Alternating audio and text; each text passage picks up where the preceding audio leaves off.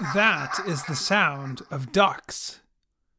Are you picturing these birds fishing or floating on a nice lake somewhere? A normal reaction, to be sure.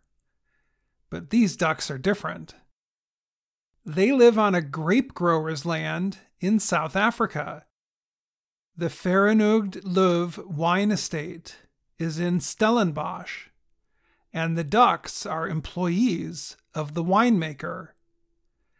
About 500 white, black, and brown Indian runner ducks make their home on the grounds. They hunt and eat insects and other animals that can damage grapevines.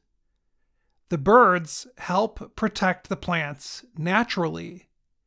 This saves the winemaker from having to use poisonous chemicals against such pests in his vineyard. Corius Visser runs the land. We call them the soldiers of the vineyards. They eat all the small insects, so we don't have to spray for any pests in the vineyards. They keep them pest free. Um, they are the caretakers.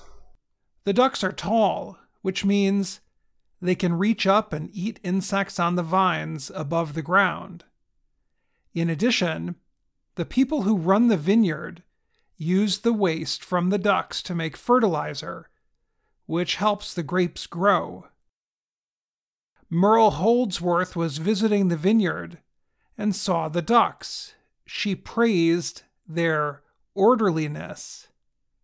It's amazing how they behave themselves, walk in a row, and it's like they're in the army, she said. The ducks get up in the morning and go to the vines to eat the insects. At the end of the day, they go back to their home and eat some bird food provided by the winemaker. Yodel Schultz works in the vineyard and takes care of the ducks. It's almost like raising your own children.